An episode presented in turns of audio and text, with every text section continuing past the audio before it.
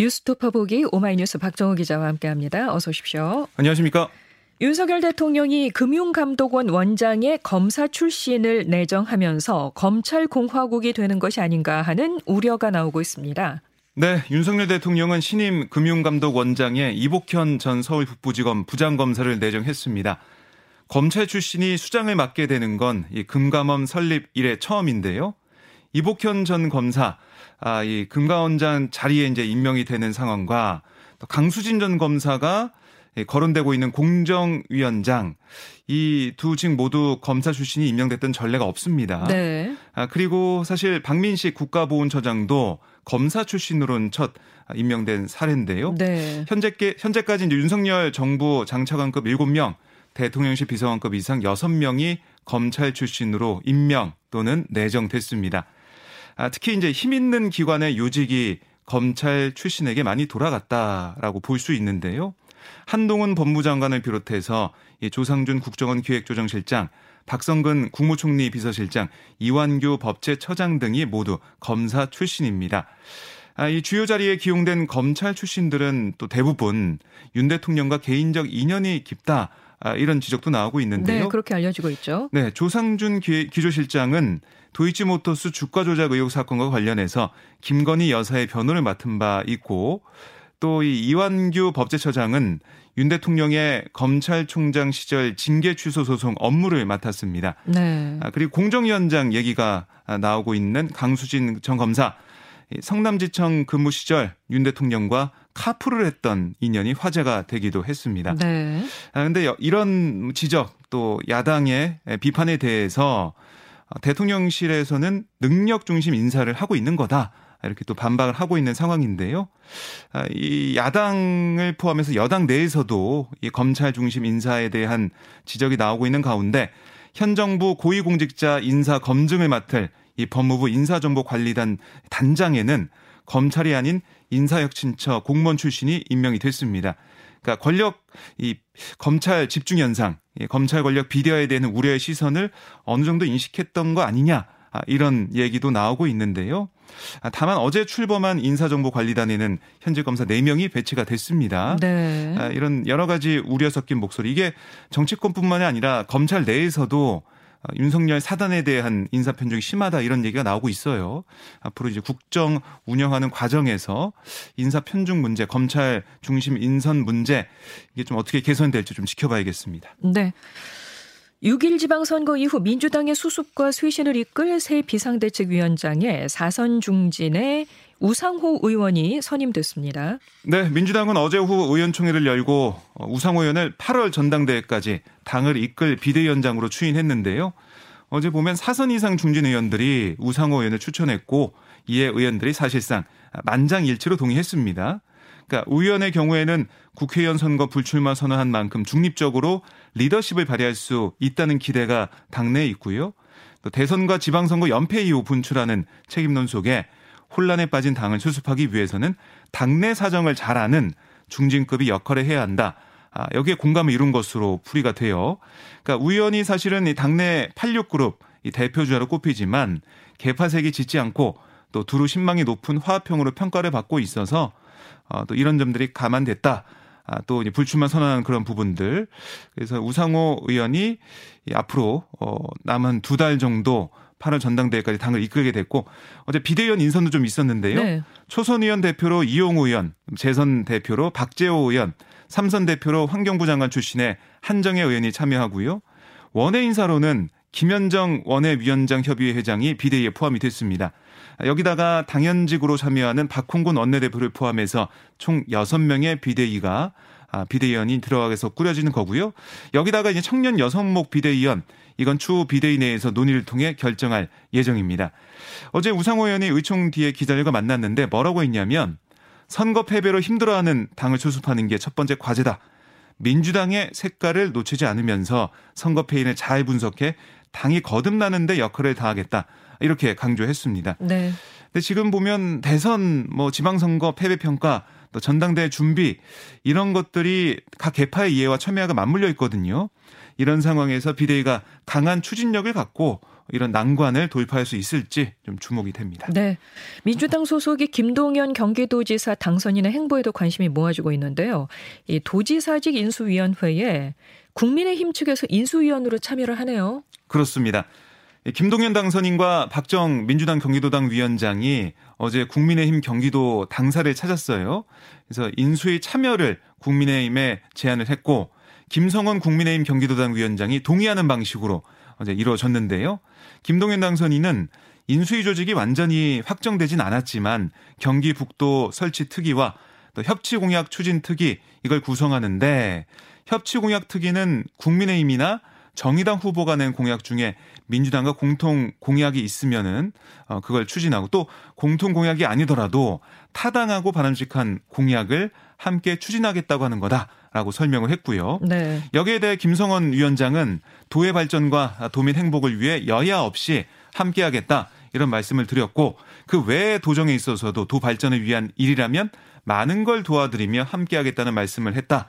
이렇게 화답을 했습니다. 네. 지금 경기도의 구성을 좀 보면 의석수가 민주당 국민의힘 동수예요. 오. 어. 여야 동수인 상황에서 경기도정 협치가 이뤄질 수 있을지 또 이뤄지게 된다면 또 이 경기도 의회 균형을 이제 맞춘 상황에서 또 의미가 있다라는 얘기도 나오고 있거든요. 좀 지켜봐야겠습니다. 네.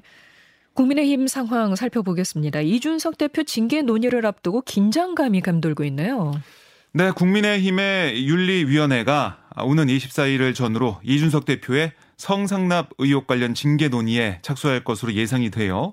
윤리 결정에 이 대표의 거취 문제가 좀 맞물려 있다고 보기 때문에 사실상 윤석열 정권 집권 전반기 여당 내 주도권 경쟁의 첫 분수령이 될 거다. 이런 분석이 나오고 있습니다. 그러니까 이 대표가 내년 6월로 예정된 임기를 채울지 뭐 채우지 못할지 여기에 따라 차기 당권 레이스의 일정과 구도가 상당 부분 달라질 수 있어 보이거든요. 그래서 당내에서는 이 징계 논의 상황 주목해서 보고 있는 분위기고요. 또이 대표에 대한 징계 논의를 두고 찬반 양론이 일고 있습니다. 그러니까 수사 결과와 상관없이 증거 인멸 교사만으로도 당 명예 실수를 시켰다. 아, 이렇게 징계 당위성을 주장하는 쪽과 아니 두 차례 선거 승리 이끈 당 대표를 증거도 없이 어떻게 징계하냐 반대하는 쪽 간 의견 대립이 팽팽한 상황인데요. 다선이 상당수인 친윤계는 대체로 이 원칙론을 앞세우는 분위기고요. 아, 사실상 징계 결정으로 무게를 싣는 게 아니냐 이런 해석도 나오고 있습니다. 반대로 의혹에 대한 증거가 없다면서 이 대표를 옹호하는 그런 목소리도 나오고 있는데 대선 지방선거 연승 이후 이 친윤 그룹과 비주류 인사들 사이 세력 다툼으로도 번질 수 있다 이런 음. 지적이 나오고 있습니다. 벌써부터 네. 뭐당 혁신위를 둘러싼 또 이 당내 당협위원장 임명을 둘러싼 여러 가지 얘기가 나오고 있는데 어쨌든 이 윤리 결정이 나올 때까지 이 팽팽한 긴장감이 이어질 것 같습니다. 예, 지금 뭐 우크라이나에 가 있어서 지금 여기는 없는데 네. 없는 상황에서도 계속해서 이 논란이 되고 있군요. 그렇습니다. 페이스북에 예. 또이 대표가 글을 올리면서 반박하는 모습도 어쨌든 기차는 있거든요. 간다고. 예. 그렇습니다. 예. 자, 인천 계양을 국회의원 보궐선거에서 당선된 이재명 의원 어제 국회로 첫 출근을 했는데 어떤 메시지 내놨습니까?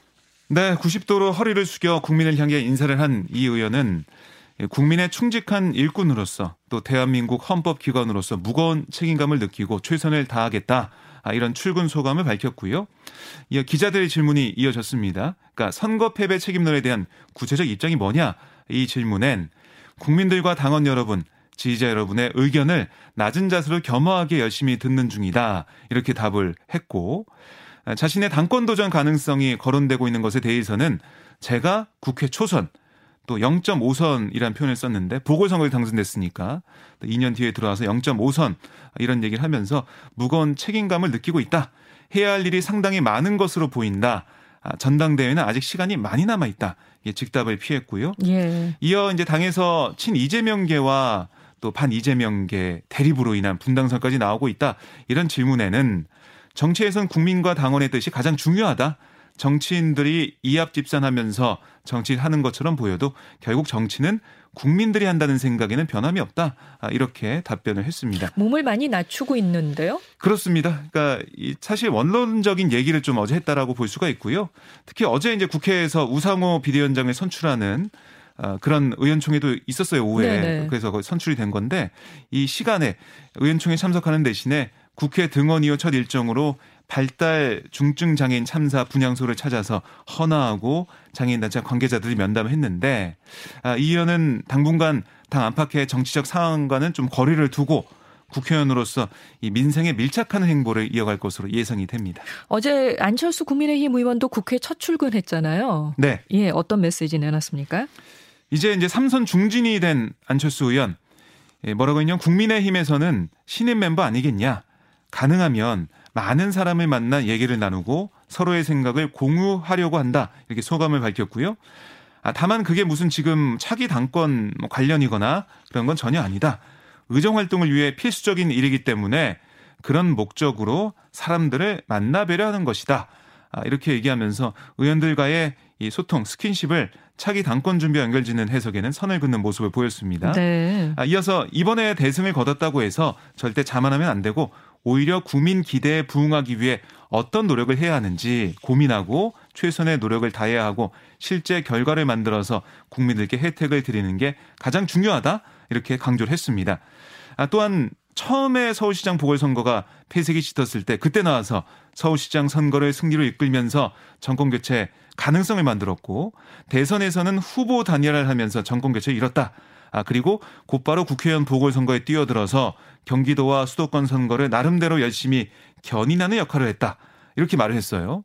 그러니까 이걸 쭉 들어보면 윤석열 정부 출범에 대한 자신의 좀 기여를 강조하는 그런 모습을 보인 셈이거든요. 그러니까 당내 의원들을 만나서 스킨십을 강화한다. 아, 이렇게 소통을 강화한다 이렇게 얘기를 하고 있지만 당내 세력이 약한 안철수 의원으로서는 정권 교체에 힘을 보탠 것을 부각시키면서 당내 지지 기반 다지기에 나선 거 아니냐 음. 또 그런 차원에서 의원들과 소통하는 게 아니냐 스킨십하는 게 아니냐 이런 분석이 나오고 있습니다. 그렇군요. 문재인 전 대통령 경남 양산 평산마을 사저 앞 보수단체들의 시위가 벌어지는 데 대해서 윤석열 대통령이 처음으로 입장을 내놨습니다. 네, 윤 대통령은 용산 대통령실 청사 아, 출근길, 어제 출근길에서 문 전 대통령 양산 사저 앞 시위가 계속되는데 어떻게 보고 있는지 궁금하다. 아, 이런 취재진의 물음에 어, 글쎄 뭐 대통령 집무실 주변도 시위가 허가되는 판이니까 다 법에 따라 되지 않겠느냐 이렇게 말을 했어요. 네, 민주당 윤건영 의원 등 야권에서는 윤 대통령을 향해 할 수 있는 조치를 하라 라고 해당 시에 대한 적극적인 개입을 요구하고 나서고 있었는데 아, 이런 움직임에 대해 좀 선을 그은 것으로 보이고요. 용산 대통령실 청사 주변에도 시위가 허용되는 만큼 문 전 대통령 양산 사저 주변 시위에 대해서도 대통령이나 정부가 좀 나서서 강제로 막을 만한 근거가 없다. 라고 판단한 것으로 풀이가 됩니다. 이후 대통령실 관계자의 브리핑도 있었거든요. 뭐라고 했냐면 집회 결사의 자유는 자유민주주의 국가에서 가장 중요한 기본권 가운데 기본권이다. 그 집회 결사의 자유를 임의대로 억누를 수 없다고 생각한다. 집회의 기준에 맞으면 집회를 할 수 있는 거다. 이렇게 강조했습니다. 하지만 더불어민주당은 윤 대통령 인식에 문제가 있다. 이렇게 비판을 했죠.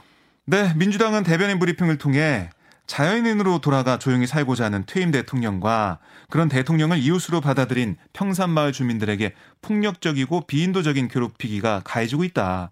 이것이 어떻게 국정을 총책임지는 대통령에 대한 국민의 정치적, 정책적 의사표현과 같은 무게인지 의아하다라고 지적을 했고요. 또 윤 대통령의 발언은 평산마을의 이 시위를 부추기고 욕설 시위를 제지해야 할 경찰에 좋지 않은 신호를 준 것과 다름없다. 이렇게도 주장을 했습니다. 또 민주당 박용진 의원도 페이스북에 어떤 글을 썼냐면 대통령의 입장은 참으로 졸렬하기 짝이 없다. 차라리 아무 말 하지 않는 게 더 나았을 거다라고 비판했는데요. 대통령의 업무 중 하나가 분명히 국민들의 욕설이나 비판도 잘 듣는 것이지만 전직 대통령과 그 주변에 사는 일반 주민이 왜 허위사실 적시에 있는 명예훼손과 또 살인 및 방화 협박, 고성에 의한 모욕 등을 당해야 하냐 사저 주변 주민들의 피해도 나몰라라 하겠다는 그 태도 어, 심각한 상황 인식의 오류를 보여주고 있다. 이렇게 지적을 하고 있고 뭐 금태섭 전 의원도 비판하는 모습 보였고요. 어쨌든 이 대통령실이란 공적 공간과 퇴임한 대통령의 자택이라는 사적 공간을 구분하지 않고 마을 주민들에게까지 고통을 주는 욕설 시위를 사실상 방기한 게 아니냐 이런 지적이 나오고 있습니다. 네. 지금까지 오마이뉴스 박정호 기자 고맙습니다. 고맙습니다.